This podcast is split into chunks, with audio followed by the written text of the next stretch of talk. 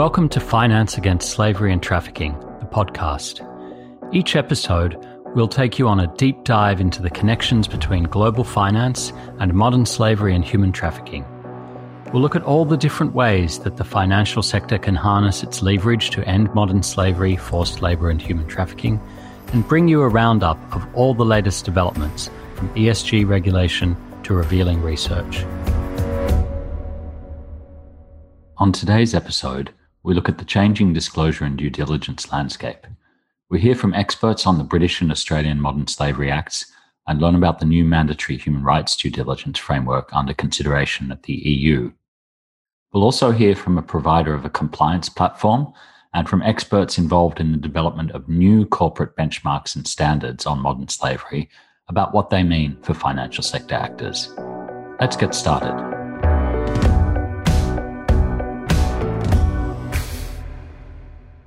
In 2015, in a pioneering move, the British Parliament adopted a Modern Slavery Act.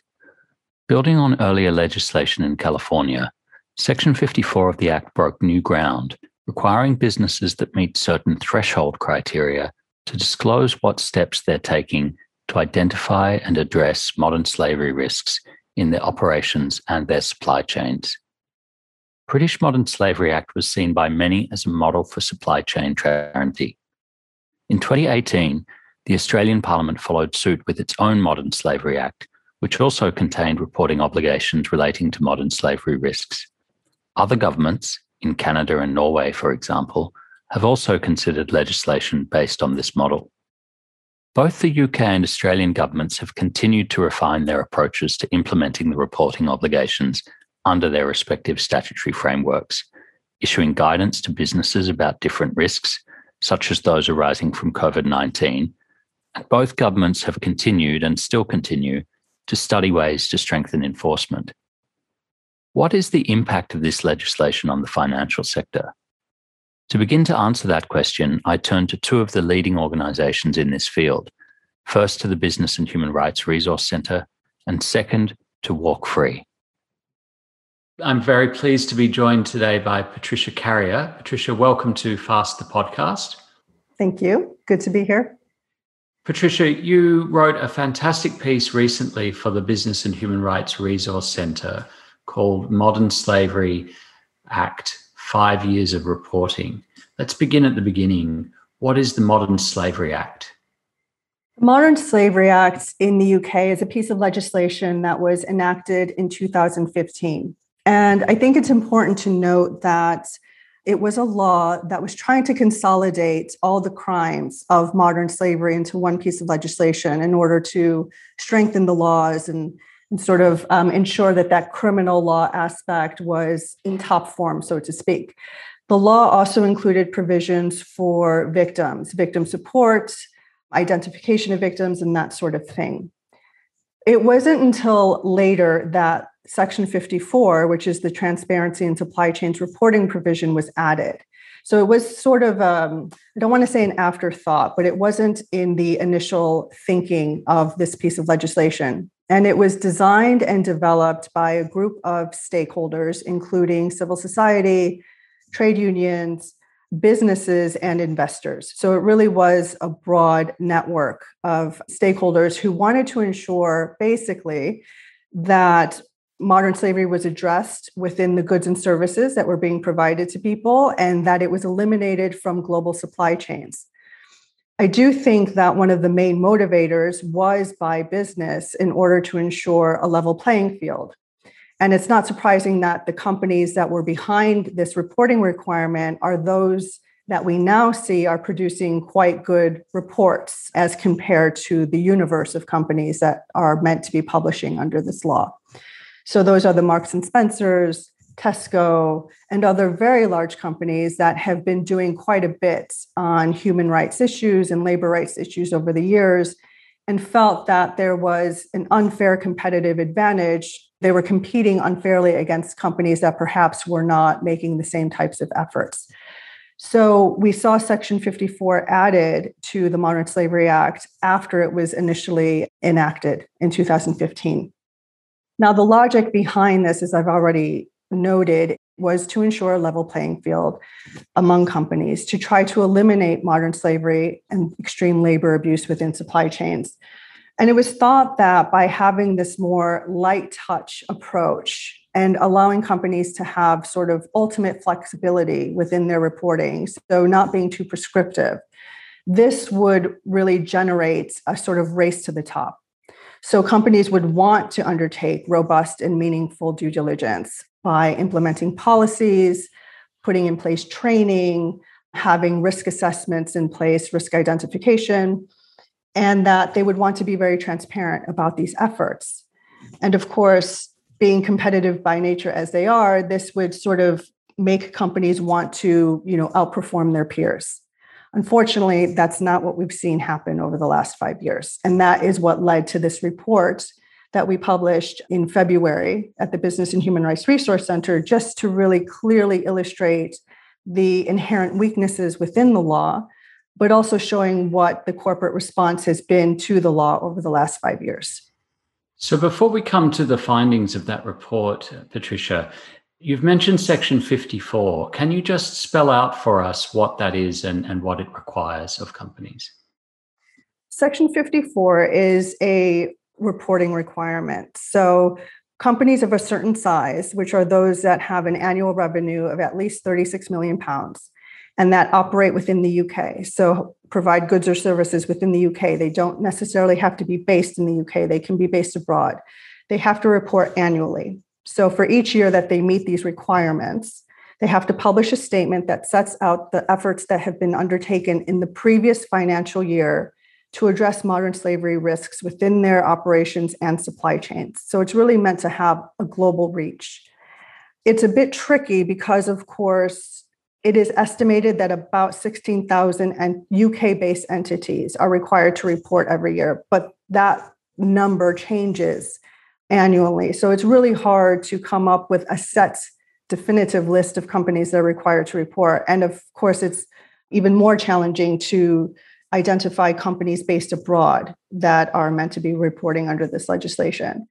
As I said earlier, there's no prescriptive content that is required of companies to include within their statements, but the legislation does recommend that companies cover six criteria in an effort to address their efforts to identify risks of modern slavery. And that includes any information related to business structure and supply chains, policies, due diligence, risk assessment, effectiveness of these efforts, and training. At the moment, a company can explicitly state that it has taken no steps in the previous financial year, and this is still compliant with the law. So the requirement is to report what has been done, even if that is to report that nothing has been done. Exactly. And what are the consequences of reporting that nothing has been done, or indeed, what are the consequences of not reporting? So, at the moment, there are no consequences for reporting that no actions have been taken. At most, I think we can hope that perhaps consumers or civil society will flag this and take this up with the company directly. But under the law, this is compliant. So there's nothing that legally would, would happen to a company for reporting this. And to be fair, I think in the sort of five years that I looked at modern slavery statements, I think I saw a handful that had these, that explicitly said it had taken no steps. That's not to say a lot of statements basically said nothing. Um, so they may have been reporting under the different criteria without really saying much. But that's a separate issue that we'll discuss in a moment. Under the legislation, the Secretary of State is able to seek an injunction in the High Court to compel a company that has failed to report to do so. However, that would require the governments having monitored which companies are in scope of the legislation which have reported and which haven't. At the start of the legislation, when it was first enacted, the government had not undertaken or put in place any mechanisms to monitor which companies fell in scope of the legislation and then therefore tracked which ones had been reporting and which had not. So there was no monitoring mechanism. And as a result, there was no use of the enforcement mechanism. So there has been no injunction sought by the government thus far there are estimates that roughly half of the companies that are required to report under the Act are doing so. This has been a consistent data point for the past couple of years, and yet the government has still not used the injunction mechanism. On the one hand, I can kind of understand it's quite costly and time consuming to use the courts to try to enforce the legislation, the reporting requirement part of the legislation. On the other, it means that companies have failed to report regularly or they might report one year but not the next, et cetera. The point being, there's a high level of noncompliance without absolutely no legal accountability in place for those companies. And that's what you found in, in this report, is that right? A high level of noncompliance? So, compliance with regard to the reporting requirements is interesting because I think there's different levels of compliance. You have the companies that are failing to report full stop. And again, there's quite a high percentage of those companies that are simply not reporting under the legislation, either at all or on an annual basis. I should note under the law, when a company publishes a statement, that statement must be approved by the board. It must be signed by a director, and there must be a link to the statement on the company's website, on the homepage of the website, if the company has a website. Many companies don't. So at the Business and Human Rights Resource Center, we also tracked whether the statements that we were collecting met those minimum compliance requirements, as we called them. By our estimates, we had collected about 17, 18,000 modern slavery statements through our project, through the Modern Slavery Registry. When we tracked the minimum requirements compliance among those companies, we found that only about 30% were meeting all three of those requirements. So you have that compliance data point as well. So you have thousands of companies failing to report. Of those companies that are reporting, many are not meeting the minimum requirements required by the law. And then you have a third level of compliance, in my opinion, which is meeting the spirit of the law.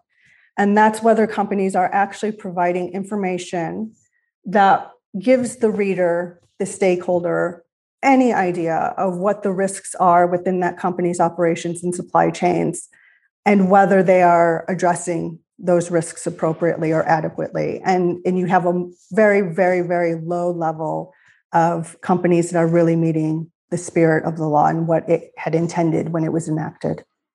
So, this is a very interesting regulatory design that we're talking about here. If I've understood correctly, Patricia, at the outset, the law required companies to report what they were doing against these requirements, but left it to the companies themselves, or perhaps civil society, or researchers, academia, to identify not only individual compliance, but patterns and what might look like good practice in this area. Is that right? That from the outset, the expectation was that somebody other than government was going to be monitoring what companies were reporting and perhaps therefore creating the incentives for this race to the top that you mentioned at the beginning?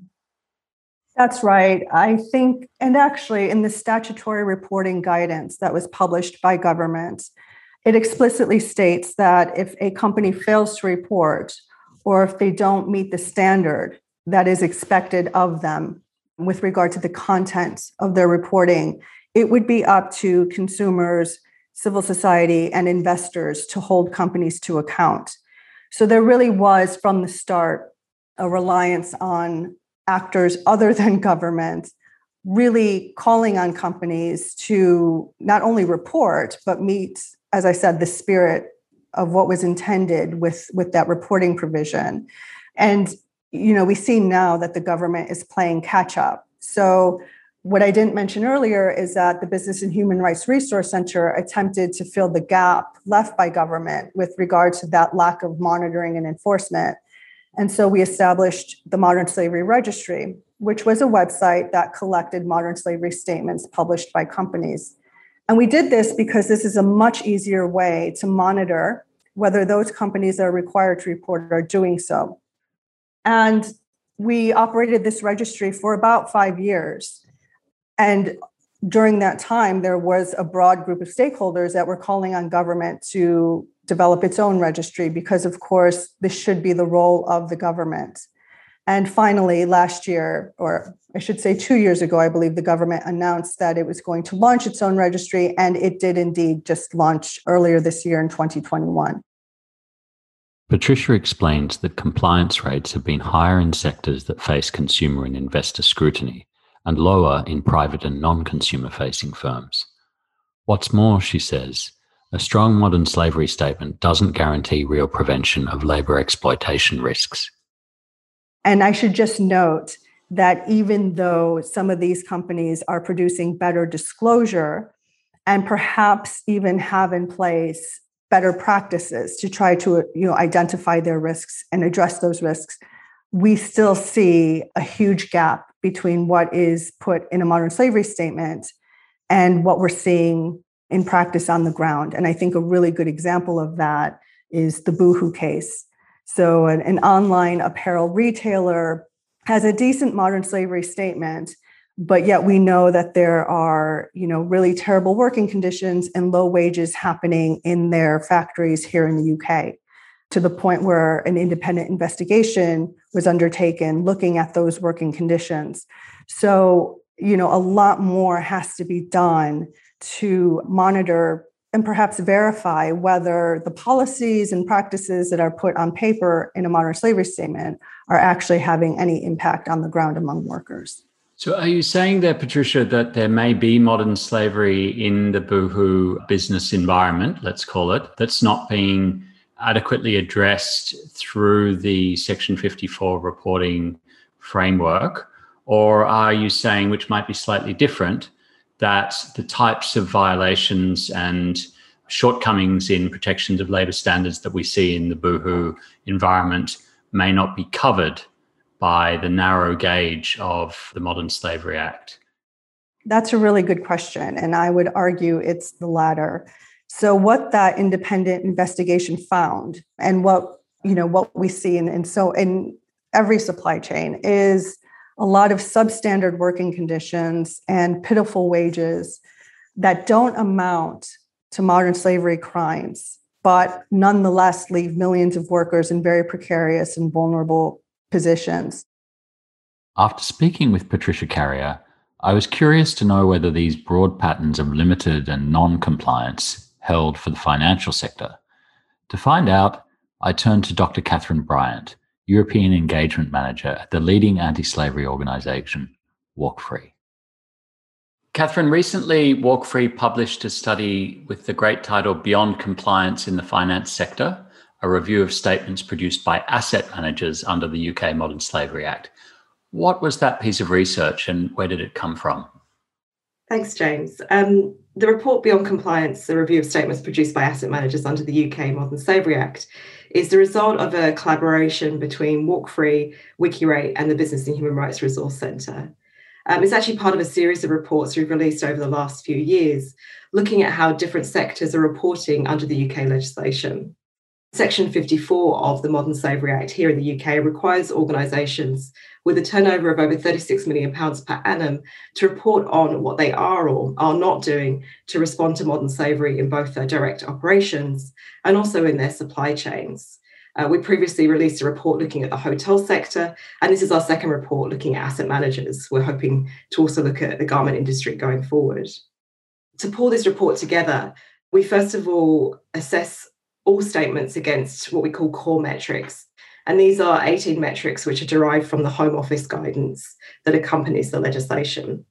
And these metrics include measuring if organisations have met, first of all, the minimum requirements of the legislation. Um, and these are three metrics looking at whether a statement's been signed by a CEO or equivalent, whether it's been approved by the board, and whether it also pre- appears on the organisation homepage. We also, within those core metrics, look at other elements of the Home Office guidance, such as due diligence, whistleblowing mechanisms, policies, training, etc. For this particular report, looking at asset managers, we also went a step further and developed a series of metrics that are specific to investors. In this instance, we looked at whether asset managers were disclosing the actions they were taking to engage with their portfolio on assessing modern slavery risk. All of the assessments that we do uh, across all sectors is done through a citizen science approach. So we partner with world leading universities to assess the statements as part of their master's programs. This one, for example, we worked with Australian National University and the Rights Lab at the University of Nottingham. And then we put these through peer review, thorough QA, obviously our own internal processes. And then we analyze the findings to see if we can look at the rates of disclosure within particular sectors and to identify gaps and areas for improvement. Fantastic. How many asset managers are we talking about here? It's a very good question and actually not a very easy one to answer. Um, so, the first thing we have to do is obviously define the scope of the actual assessment that we're doing. And there is no currently no list, both in the UK and also in Australia, of who should be reporting. Uh, so, we actually have to go through our own scoping exercise to identify those organisations that meet the 36 million pounds per annum threshold and also have some form of operations within the UK. We found 91 asset managers who we believed should be reporting, but only found 79 statements from those 91 asset managers. So 12 not reporting. What does that mean for them? Technically, they could be liable for some civil penalties through the UK legislation. However, we've not seen any of that happening to date. So at the moment, not very much happens for those who have not reported. Okay, so 79 out of 91, that's what 80 something percent are reporting. And what do we what do we learn from their reports over time? So there's three key things that we found um, from this assessment. And I would say just overall, it's pretty shocking. Like the, the levels of compliance are, are still not where we would expect them to be six years after the legislation was enacted. First of all, we found that over 50% of companies failed to meet all the minimum requirements of the Act. So they're the three metrics that I mentioned earlier of making sure that it's signed by the CEO, approved by the board, and appears on the website. 50% of companies didn't meet those three basic threshold requirements. Is that right? Yeah, exactly. That, do you have any findings or hypotheses about why we're seeing those low rates of compliance?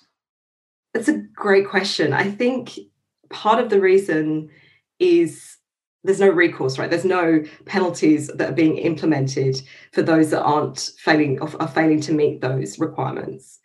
I also think that because it is very difficult to identify who is in scope and who should be doing these pieces of legislation, sometimes companies pretend, well, say that they are failing to meet the requirements because they didn't know that they had to, to you know, either release a statement or had misunderstood the legislation or the company guidance. And I think the final reason is that the guidance that accompanies the legislation is just that. It's guidelines for companies to follow of what these statements should include. And i think it's very unclear for companies what they should be doing within their statements because it's not mandatory at this point. So that differs from the situation in australia for example where there are mandatory reporting criteria. Is that right? Exactly. In Australia, they've learned from some of the gaps in the UK legislation, and we see that they have taken action to make the guidance, for example, compulsory. It's really explicit what companies should be reporting on. And for investors, it's also really explicit of what they should be focusing on. Has it always been clear, Dr. Bryant, that the Act in the UK applies to investors? It's not clear. And so in the Australian legislation, it's really clear that investors, the financial sector should be reporting. Throughout the, the guidance in Australia, there are examples of how superannuation funds should be reporting, uh, clear case studies, etc. In the UK legislation, there's no mention of investments, portfolios, financial sector at all. And also, there's a confusion around the threshold as well. In Australia, it says of the 100 million, of those who have a turnover of over 100 million Aussie dollars have to report under the legislation if that includes investment income. So they use consolidated revenue, and that clearly includes funds from services, goods, and investments. In the UK, it's actually the 36 million pounds per annum threshold is tied just to goods and services. So there's a bit of a vague grey area of whether investors should actually be reporting under the legislation at all because we're not sure if they're falling within scope or not. So the legislation in the UK is vague on both threshold and also what the content of the statement should be saying.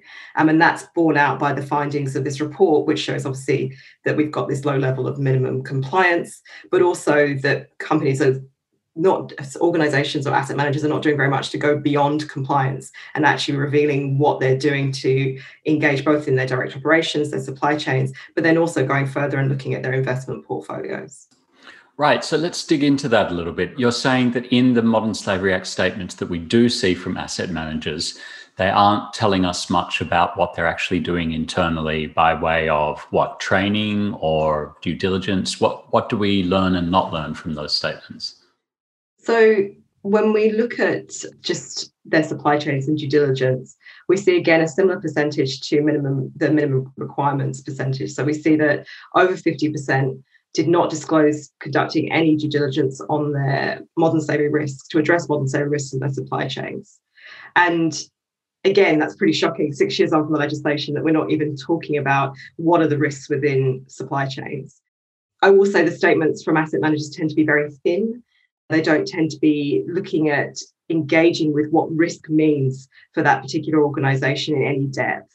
They tend to be very short as well. Um, so, a little bit of information around training, maybe a little bit around identifying some risk within their supply chain, such as cleaning companies or catering companies or construction, and then moving on very quickly and signing off, and, and that's it. So they're not very detailed and definitely, I, I think, just not very seriously engaging with what risk means for asset managers. And the third, the kind of the final piece on this, the third key finding here is that we found that over two thirds of asset managers are not disclosing, conducting any form of due diligence on their human right on human rights or modern slavery within their portfolios. So there's very limited information about what they're doing um, to look at their investments and just not really engaging or thinking that investments is actually a risk, exposes them to risk to modern slavery. Which is ironic, given that the whole raison d'etre of, of the capital markets is about risk management in a sense and intermediation of risk. Where you do see asset managers looking at their own supply chains, how deep are they going? Are they just limiting themselves to tier one, for example?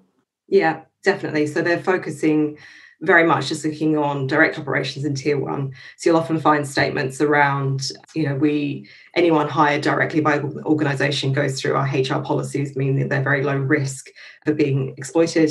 And then going maybe some of the better statements going a little bit further and, and thinking about those companies they may engage, such as cleaning staff, cleaning offices, for example, and how they may be engaging with the agencies providing that labor to ensure that they're not causing exploitation. But as I said, that that's kind of the, the better end of the statement. They're not going kind of beyond that at this point.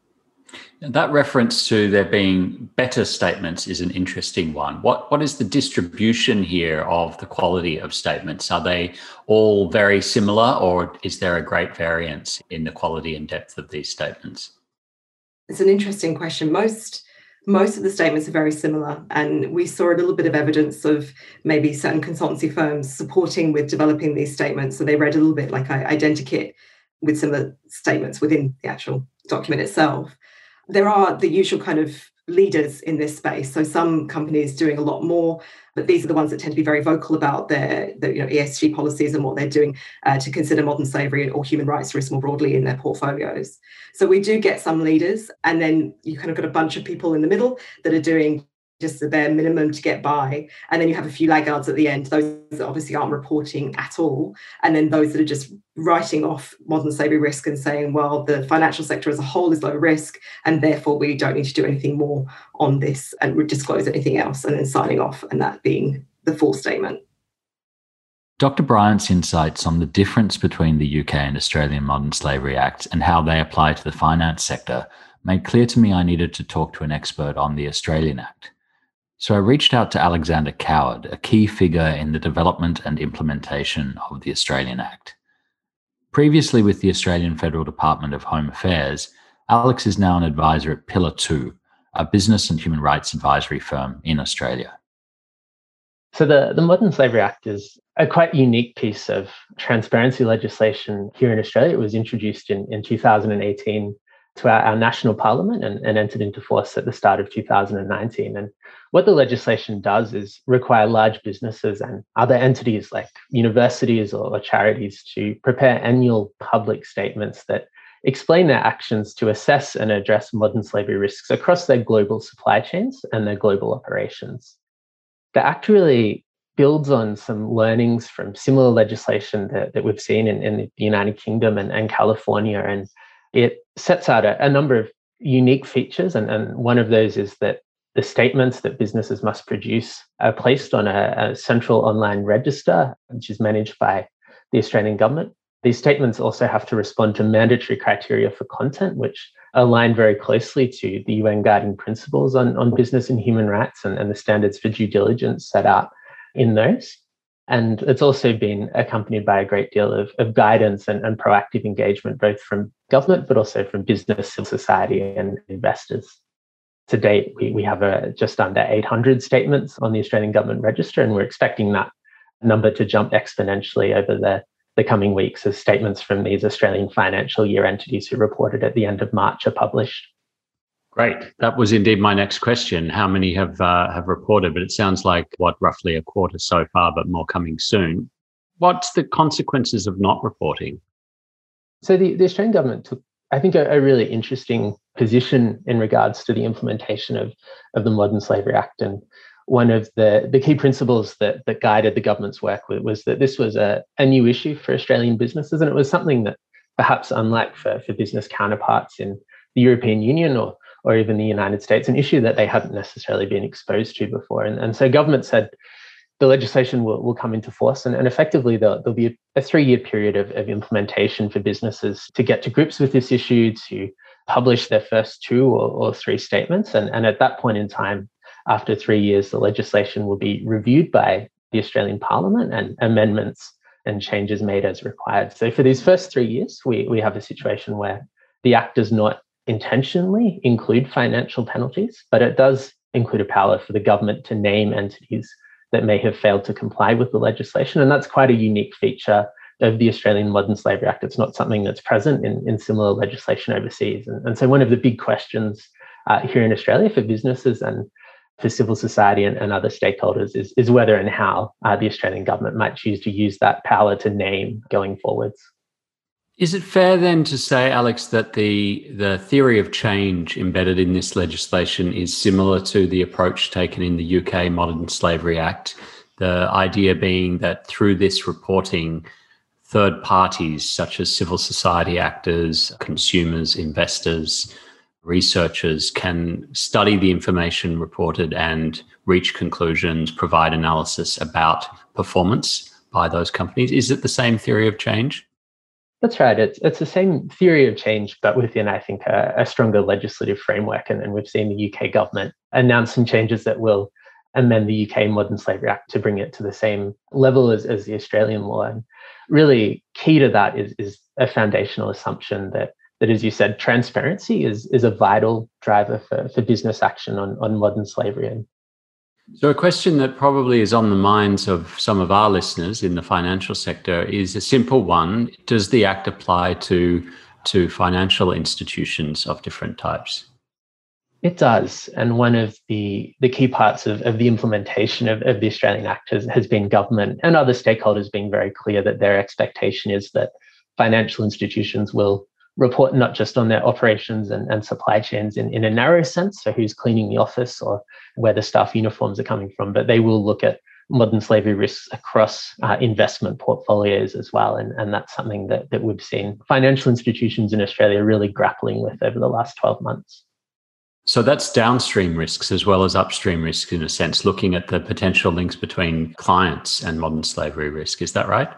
It is. So the, the Act itself doesn't require reporting on customers' actions explicitly. However, for the, the financial sector, the government's indicated that it does expect to see that that upstream perspective. And, and that I think has, has been a real driver for action on this issue from Australian financial institutions, whether they be banks or, or investors. And that's really, I think, also created a, a circular system where, where investors are talking to their investees about modern slavery risks because not only do they see the importance of addressing those risks from a sustainability of investments perspective, but also because the investor themselves needs to report on possible risk areas as part of the investor's modern slavery statement. And I think that helps contribute to a, a rigorous compliance process.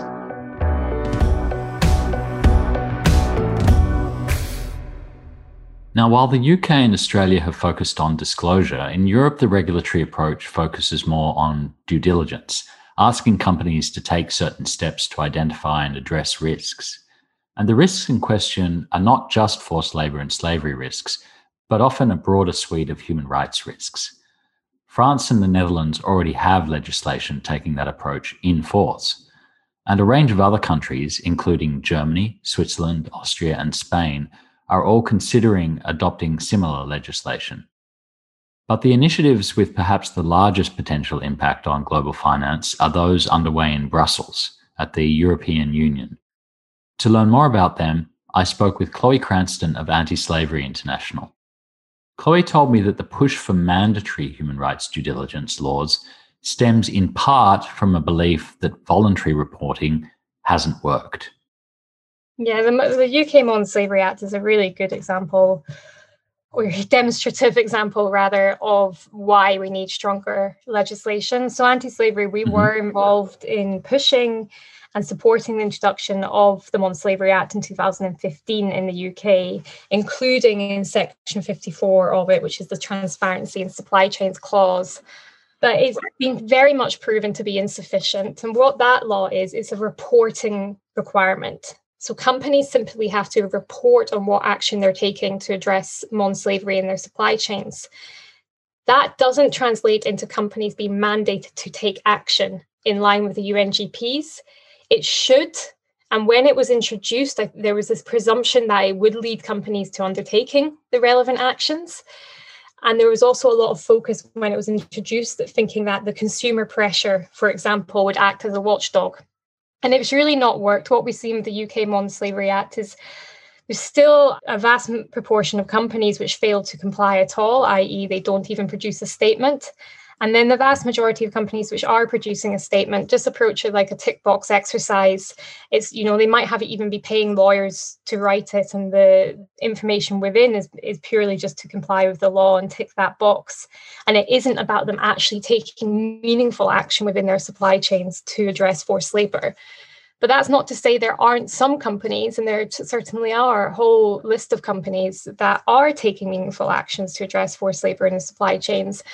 And arguably, some of that likely is as a result of the Modern Slavery Act. But what we've seen there is this very two tier approach. So we have a group of companies which are have been taking action, likely driven by a, multitude of factors, not just Modern Slavery Act, which continue to be undercut by the vast majority of companies which aren't. So one of the other drivers around mandatory human rights and environmental due diligence, one of the, the most off-cited business cases for it is to level the playing field is to require all companies to undertake human rights and environmental due diligence in their supply chain and for it not just to be voluntary and not just one set of companies which do and to level that playing field so that no company can be undercut by another simply because they're taking steps to respect human rights so when right. the EU law started to be discussed, uh, certainly the UK model was looked at, and, and it was really, I think, quite a clear consensus that a reporting approach alone, which is what the One Slavery Act has, is insufficient. Right. So this level playing field argument is that part of why this is emerging at the European level rather than the the member the European member state level. That there's a belief that if you're going to have a uh, the introduction of various systems in in the EU, it would be better to create one level playing field across the European common market. Yeah, so in terms of the business arguments around this, so yes, I think just important to clarify that those pushing for the law is not only civil society and human rights activists, it's very much become different groups of, of stakeholders. And last year, a whole group of businesses operating in the EU came out in support for mandatory human rights and environmental due diligence. I would say the devil is in the detail there. Some of them are not supporting as strong a law as we would certainly be pushing for, and there's a, it's a great risk that corporate lobbying could lead to another tick box law. However, many of the businesses are arguing and saying that they need this EU level law in order to harmonize the different, what they call the patchwork of legislation appearing across Europe. So we have, well, in the UK, which obviously isn't part of the EU anymore, but we have the Modern Slavery Act. Belgium is now looking at its proposal. Germany is set to introduce a law. France has the duty of vigilance law. Switzerland, again, not the EU, but also Europe had a referendum on this last year as well. So it's it's really a very growing movement and it's moved exponentially fast really in the past 18 months or so in terms of how many countries are now looking set to introduce either to introduce national legislation as well as to support the need for an EU law. Right. So what's on the table in Brussels and, and how is it different from what's come before? So the European Commission is the main body to watch. I won't try and explain how the different EU institutions work, but essentially the European Commission acts as the executive body mm-hmm. of the EU and the ball is really in their court. So, what we're looking at now is last April, April 2020, they announced that they would, well, the Commissioner for Justice, Didier Reynders, he announced that he would table a proposal for mandatory human rights and environmental due diligence. Then a consultation was put forward by the European Commission late last year to gather views from all interested stakeholders. And MHRDD, so mandatory human rights and environmental due diligence, is being incorporated into a wider what's called sustainable corporate governance file. And this okay. includes both the European Commission's proposal to impose director duties, and that's the legal responsibility of corporate directors, i.e., the board of directors, in relation to human rights abuses and environmental harm. And then the other half of the proposal is around mandatory human rights and environmental due diligence Uh, anti slavery, our focus is very much on the latter rather than director duties piece. So the director's duties is, in a sense, a new piece that we haven't seen at the national level. Is that right? That we would actually see a change in the the kinds of issues that directors are expected to turn their minds to in making their their business decisions. Yeah, and there is a lot of pushback from this by businesses and various member states, as I understand it.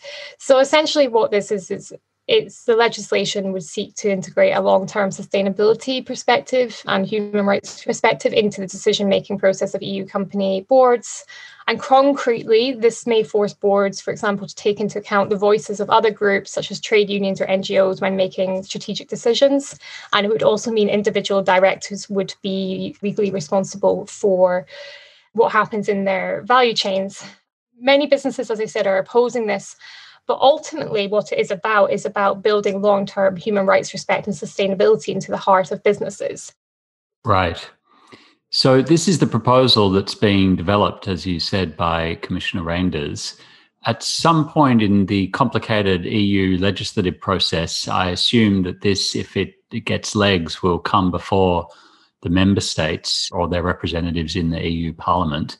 What do we know about the position of the different forces within the EU Parliament on these ideas?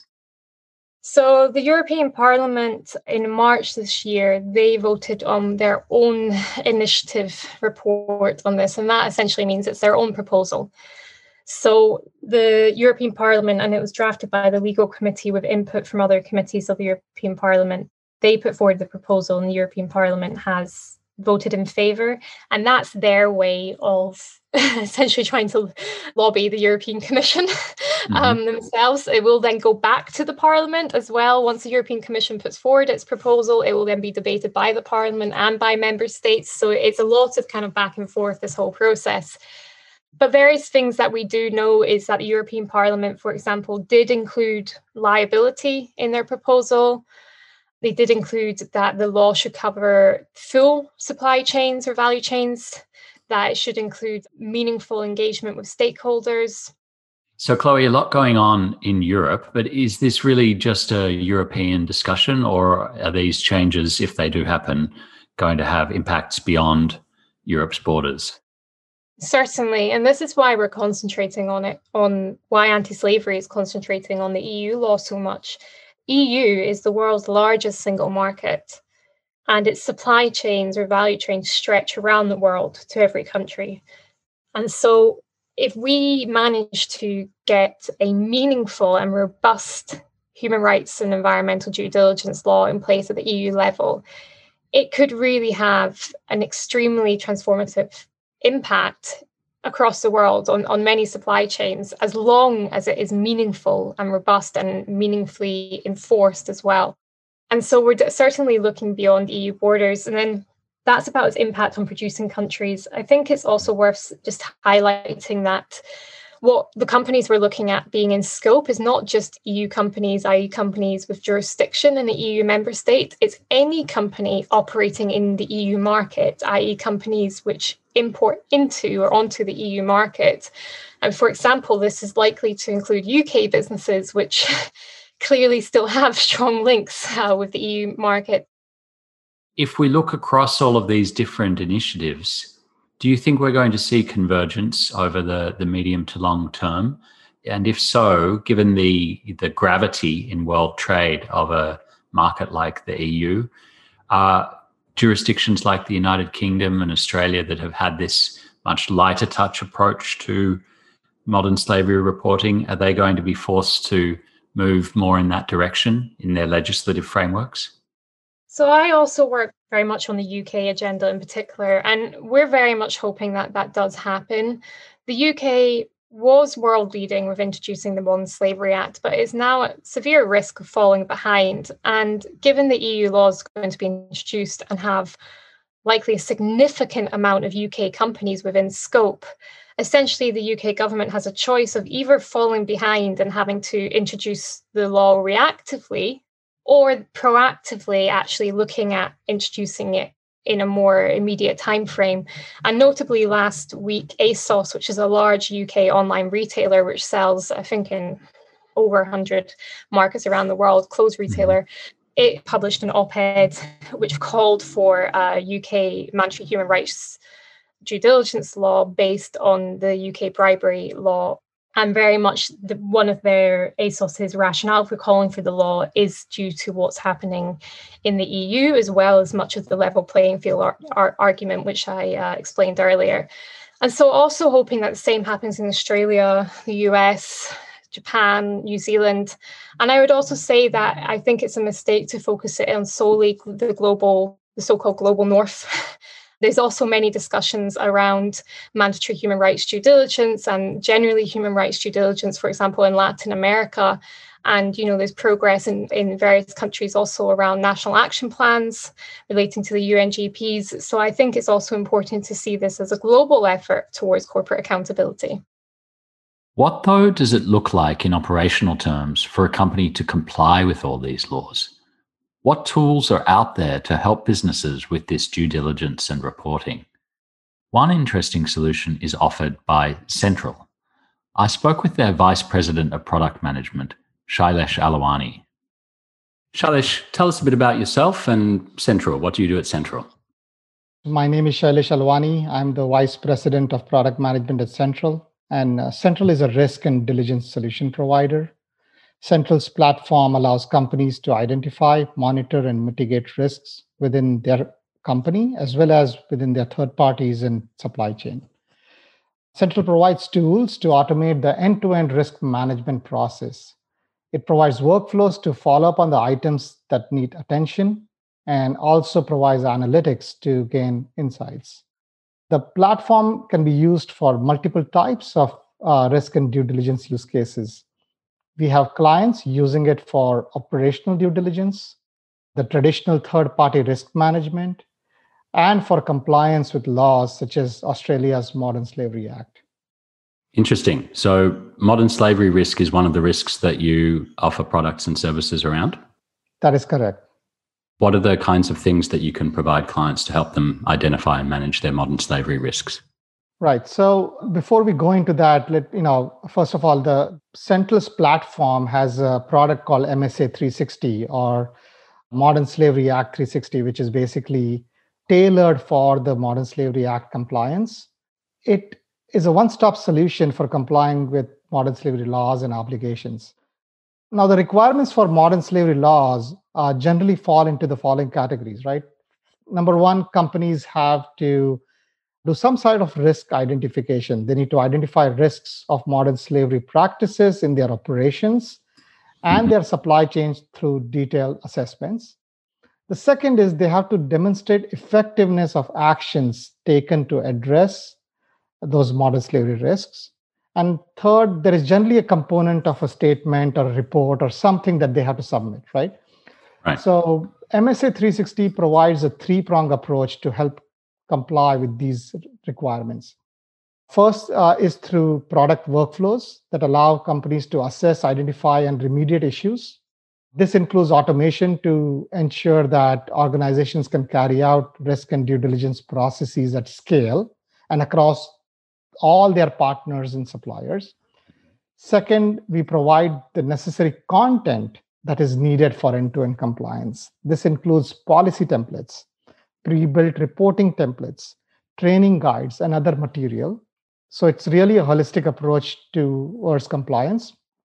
And third, for organizations that do not have the resources to manage the process, we provide additional services where our team carries out the assessment, our team manages the follow ups with suppliers, and helps with statements and other things. Great. You mentioned effectiveness there, Shailesh. That's obviously something that the Australian government has signalled it's going to be looking at increasingly in coming years in Modern Slavery Act statements. Position under the UK Modern Slavery Act is a little less clear, and the, the EU that's developing its own human rights due diligence arrangements is thinking hard about what it means to have effective human rights due diligence. How does the platform help a client demonstrate the effectiveness of the measures it's taking? Yeah, so great question again. Let's just go and give you an overview of how it actually helps overall, right? Number one is mm-hmm. let's talk about the risk assessment that MSA 360 provides. We start with a pre-built some pre-built assessment templates and workflows so that companies can get started quickly. Now, these assessment templates have been created by legal and regulatory experts at Central based on their extensive review of the regulation, right? So we have gone, looked at the laws, read the, the details, and come up with these questionnaires and templates. Companies can use that as a starting point, or they can use their own, right? If they have. The application also comes with a pre-built risk scoring methodology that is tied to the assessment. This allows clients to weight and risk each area or each section or a question and then the application calculates and aggregates scores automatically. Now, clients can publish these assessments to their partners and suppliers. As responses and evaluations are finalized, MSA 360 categorizes these supplies into risk categories based on the scoring. There are detailed dashboards that show the aggregated risk maps across the portfolio. And there are drill downs for granular risk analysis at an individual risk domain areas. This is truly needed to understand what type of risk is present. So, is there an industry related risk? Is there employment practices related risk? Or is there policy and governance related risk, right? The reason this is important is because your process does not stop at just the assessment. Now you have to take action, right? But the right action and the right remediation that we just talked about for demonstrating continuous improvement will depend on what are you addressing what type of risk you're addressing, along with the factors like criticality and, and the, the type of supplier and other things, right? So from there, organizations can create those issues or gaps that we talk about, right? This is again a part of continuous improvement. Not everything is going to be fixed on day one. But once you document the issues and gaps, you can, over a period of time, address the highest priority ones and start addressing them one by one, right? So that's what we do on our platform. There's a full issues module, to full collaboration with your partners to understand what are the mitigating factors for that particular risk, how to remediate those, create action plans for those, right? And then show that continuous improvement. Now, one thing I want to also highlight, James, is that this is not a one and done process. One way of showing continuous improvements is also what happens the following year, right? Now, in order for the following year, you can always look at what you did last year, throughout the year, how you have closed issues. And the following year, we don't want to burden, you don't want to burden your partners asking the same thing all over again, right? So our tool allows you to pre-populate certain data from the previous years. Whatever has closed, you can quickly verify that so that you're now only asking for the required things. What, what has changed, for example, right? You're not starting from scratch. So using those issues and remediation to and taking action on those is how we demonstrate continuous improvement. So it's a very dynamic tool in that Absolutely. sense shailesh is there a potential application here uh, in terms of clients? So seeing them as the partners in the external relationship do you have use cases like that? Absolutely. And that is an important thing because not every relationship is a vendor and client relationship that's why we also try to generally call it third parties. Third parties could be clients, they could be partners, they could be investors or whoever it is, right? So it is it, it can absolutely be used to assess any type of third party relationship that you have. So it could be upstream of the of the person using a platform or the institution using a platform or downstream. That is that is that important in thinking about how financial institutions might use your platform? Yeah, no, that is absolutely right. First of all, these tools are very relevant to the financial institutions, right? Financial institutions definitely have the traditional vendors and internal operations and suppliers, but there are other types of partners, like the clients, or a lot of financial institutions do business with other financial institutions in different countries. Right. So, if anything, there is this is even more relevant and critical to financial institutions.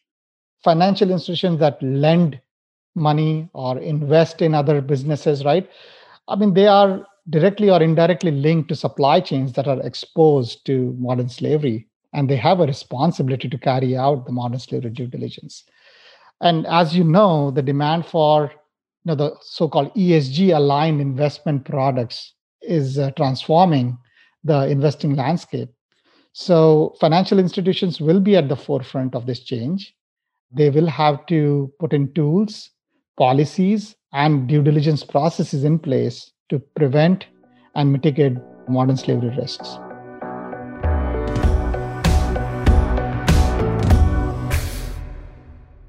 While some governments are bringing in disclosure and due diligence laws, industry is also taking its own steps to clarify how modern slavery risks will be addressed in ESG analytical frameworks. The key question here is how modern slavery is reflected in industry benchmarks and standards there are a number of important initiatives underway. To learn more, I caught up with two leaders in this field.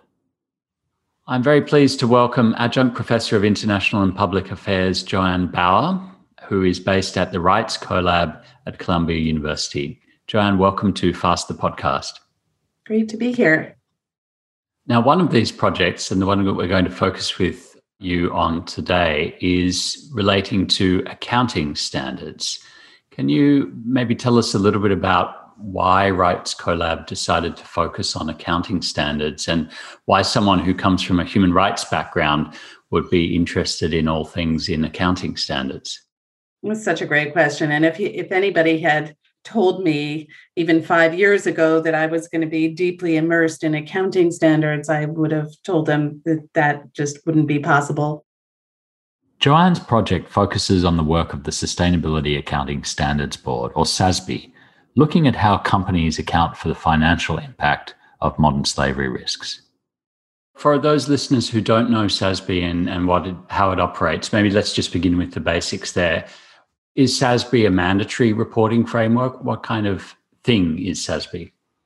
It's an interesting question because one could say I mean, it is a voluntary framework, right? And yet, to the extent that investors are backing this framework, and the largest institutional investors do, in fact, the investor advisory group represents, I believe it's 42 or 43 trillion in assets under management that are asking portfolio companies to report against SASB. So it's not mandatory in the way yet yet that government regulators are saying you report against SASB or there will be some sort of action against you yet you are getting that action through if the investors are demanding it right? So then if, if investors are demanding it the large we've seen already BlackRock for example may not divest from a company if the company doesn't comply. But we've already seen in the case of, for example, Top Glove, the Malaysian glove manufacturer that had where it was revealed that there was modern slavery, there have been US Custom Border Patrol withhold release orders against it. There's been a, lot of evidence that has surfaced. BlackRock engaged with Top Glove and ultimately decided to vote against almost all of their directors, I believe all of their directors because of this finding. So, in that sense, Paul likes to refer to the SASB standards and, and investors as shadow regulators. So it is voluntary with a lot of arm twisting on the part of investors, the big investors. So it's not a diktat from a school teacher, but it's the norm in the high school class. And if you want to get invited to the party, you better dress a certain way. Exactly. informal norm. What does it mean to be complying with these standards? Is this about weighting one's accounts or a second set of, you know, is it double bottom line reporting? What kind of thing are the SASB standards? Right. So the SASB standards, again, financially material standards, they're looking for standards that are comparable across the sector. The standards are distinct for 77 different industries. So they really wanted those, those standards to be tailored for industries. And this presents an, an issue and a project for us that I can explain momentarily. So when you say financially material, what you're getting at there is that there must be a financial impact from the existence of this social risk. Is that right? Yes, and, and SASB actually defines it in terms of two criteria financial impact, but also investor interest. So, though it's those two measures that we have seen increase tremendously, as I said, since 2016. I mean, just many-fold increase in both interest and in understanding of financial impacts. So materiality is what the market says materiality is. It's what investors say materiality is. Right. So what and you're saying, Professor Bauer, that over the last couple of years we've seen a shift in that understanding. I'm I'm reminded of actually show my age the sovereign creditworthiness crisis around 25 years ago in the Asian financial crisis, when in the early 1990s, the capital markets had thought that sovereign states were creditworthy if they met a certain set of criteria. And then there was a whole series of financial meltdowns by countries that met those criteria. So the understanding of what made a sovereign creditworthy just shifted overnight and had all sorts of knock on effects for the risk that was on the books of different uh, financial institutions. Is that the kind of thing that we're seeing here over the last couple of years that there's been a reassessment by investors of the relationship between some of these different social risks and the financial implications of those risks? Yes, and when it comes to human capital management, I think nothing brought that home more strongly than the experience of COVID in 2020. So you just had rapid changes in the year 2020 of a recognition that very basic things like paid sick leave, how we treat essential workers, were fundamental to the resilience and continuity of that business. And that applies to supply chains as well. So, how is SASB's understanding of human capital management changing? So, and I should say that the opportunity comes because SASB had intentions, even as it was publishing the first set of standards, that it would be revising those standards. And I believe that initially they thought, well, we'll just revise every three years. But within a year, in September 2019, the SASB board decided no, we're going to actually revise the standards on a project by project basis. And we're going to start with human capital management because that's what investors are really are demanding that those standards in particular be improved. So that became an opportunity for us to work with SASB on that human capital management project. And our discussions with SASB, I think, were initially let's do I think it was human rights at work. So very broadly conceived. And that's what we're working on. So um, the first project, which was funded by the Moving the Market initiative of uh, Freedom Fund, Humanity United, and UBS Optimus Foundation, focused specifically on modern slavery. And we are continuing to do that work. We're now moving, SASB spent the first I guess, a year now working through to develop a framework, a human capital. It was it, it, took a brand new look at human capital across all of its standards and created a framework. And we work to try to influence that framework, which will be the basis for, for now actual setting metrics. And so from here going forward, we're going to be advising and putting forth recommendations on what those metrics need to look like. Professor Bauer says that there has been a change in how the markets have understood the materiality of modern slavery risks. Earlier versions of the SASB standard were based on research that didn't show materiality associated with those risks. Why couldn't they find it? Well, we think somehow it hadn't, you know, they were looking mostly in US 10K financial filings and some other reports but maybe we in the civil society community had not done a good enough job of bringing those issues to the fore.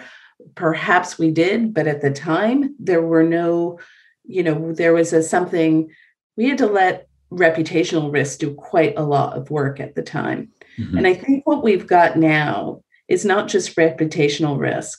We also can see that there is operational risk and increasingly regulatory risk, and particularly with the due diligence laws that are coming up in the EU. Professor Bauer also says that the emerging ESG position of the US Securities and Exchange Commission is important, suggesting the SEC will leave it to investors to decide what's financially material.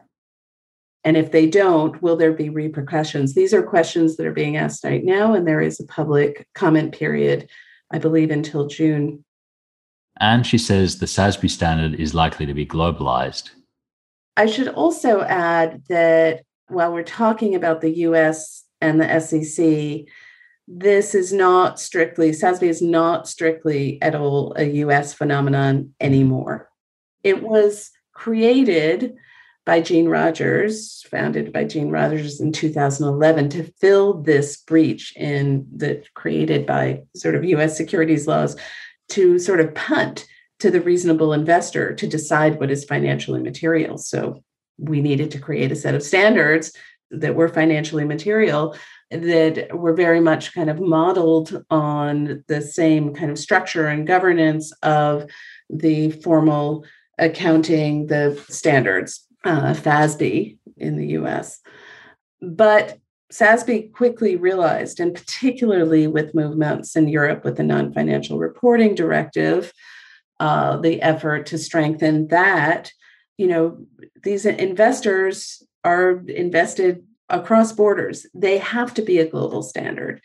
And so a big part of their effort has been to globalize the standard and think globally in terms of what the standard should be. So, as part of that, there's been a lot, a lot of different movement, but perhaps most significantly is that the IFRS, which is the international accounting standard that, that all companies want to comply with, has decided last year that maybe it should have an SSB, a sustainability standards board. And after uh, its own comment period, it agreed that it was going to start with the existing standards of what was called the Alliance, which includes SASB. SASB being the financially material standard of the standards within the Alliance. SASB's accounting standards are not the only industry effort to develop standards in this area. I'm very pleased to be joined by Dr. Akilah Jardine from the Rights Lab at the University of Nottingham. Welcome to Fast the Podcast, Dr. Jardine. Thanks, James. Thanks for having me. Now, Dr. Jardine, you've been very involved in a recent process involving the creation of a standard around modern slavery in the corporate world. Can you tell us a little bit about how that came to pass? Absolutely. So in 2018, a group of stakeholders were invited by Baroness Lola Young of Hornsey and the British Standards Institution to the House of Lords to take part in a discussion on the Modern Slavery Act, specifically the Transparency in Supply Chains Clause, so Section 54, and the role a standard might play in supporting business compliance with the legislation. However, we acknowledge that you know complying for legislation only requires certain businesses to publish a modern slavery statement on the steps that they've taken or not taken to address modern slavery in supply chains. And clearly, they had many shortcomings and failures with the legislation. But we agreed that if we were to develop a British standard, it would need to go above and beyond business compliance with the current legislation. It must complement existing guidance and initiatives such as UNGPs. and it must really focus on continuous improvement. And so we've been working on this since about 2018. So, when you say a British standard, is that a particular species of norm or law, or is it voluntary? What, what is a British standard? So, the British Standard Institution is the UK's national standards body. They produce and publish standards covering a wide range of activities uh, pertaining to products, services, and systems for, for organizations. And the standard really is, is an agreed way of doing something and, and really represents good practice. They're not regulations or legislations, or they don't intend to replace legislative frameworks, though they could um, inform government decisions when drafting legislation or guidance documents. So, who creates these standards, Dr. Jardine? So the ProSEP Developers Standard is it's one of collaboration and knowledge exchange and sharing. Standards developed in committees of experts and people interested in a particular area reaching consensus. So the committee can include academics, government officials, consumers, NGOs, businesses, and so on, who really volunteer their knowledge and time to help with the drafting of the standard. And these standards, do they have some kind of official recognition or, or, what, what gives them their, their weight, their force? I think what gives them their force is that they are created by people who have a particular technical expertise in specific areas. But also, as I mentioned earlier, standards represent good practice as well. And so they're really good in guiding organizational practices to good behavior. Are there any particular standards that we we might know, or if we don't know them, that maybe we encounter in, in goods and services we buy that that structure how those are delivered to us that we may not even be aware? Yeah, so we have numerous standards. For instance, we have health and safety standards. We have standards that guide on um, sustainable procurements. We also have um, standards such as the ISO 26000, which focuses on, on social responsibility as well within organization practices. So there, there's numerous standards that guide the development of different products and services. Dr. Jardine told me that eight out of 10 international standards start out as British standards. Eight out of 10. So the, the UK standard system is quite influential then in the broader international system, is what you're saying. Yes, absolutely. It really is. So we've got, for instance, uh, quality management system standards that are used international as well. That was first developed as as British standard. Now, the standard that you've been involved in developing, this is specifically relating to how organizations identify and manage modern slavery risk. Is that right? It is. It is. And so we decided on guidance documents. And so it's less prescriptive advice, but reflects the current thinking and practice of of experts in the field of human rights, modern slavery, and also risk management. And so this guidance document is, is be used by organizations in managing modern slavery risks in the operation supply chains. It is intended to help organizations in understanding the vulnerabilities of people to modern slavery within and outside the organization and how to manage these risks as part of legal as well as non-legal frameworks.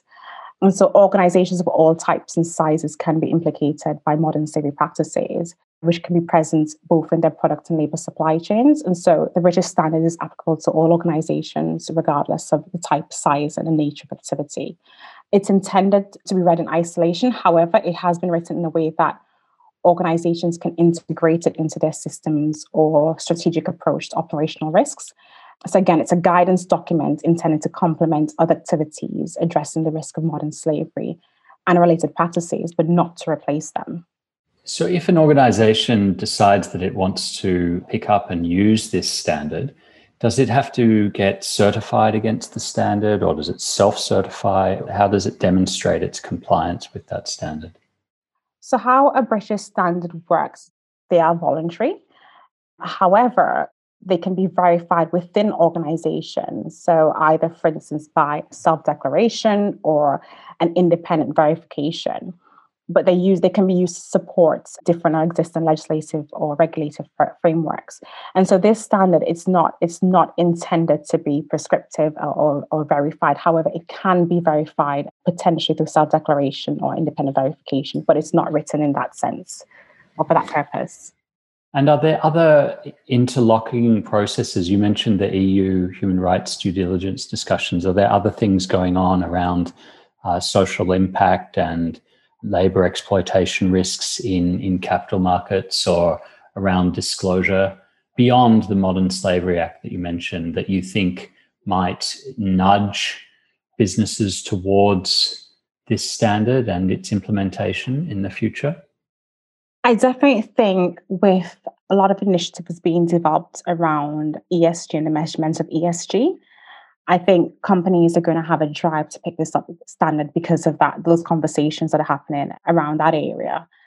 In particular, there's certain topics that I think that we're covering which are extremely relevant for the ESG agenda. So when we think about labor rights and health and safety and the company's workforce generally, I think, and the treatment of workers and the relationships of suppliers and other stakeholders, I think a lot of companies are going to be finding this really, really useful when thinking about those, those processes. To learn more about the British standards process, visit bsigroup.com. That's all we have time for on this episode of Fast the Podcast. In upcoming episodes, we'll look at how impact investors are tackling modern slavery, innovations in insurance markets, and new developments relating to remedy. Join us again soon. Thanks for listening.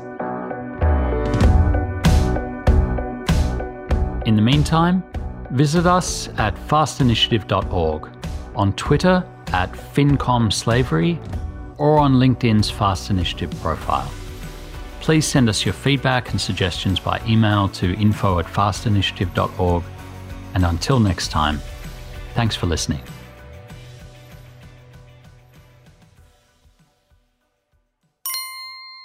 This is a podcast recording by United Nations University Center for Policy Research. The views expressed are those of the speakers.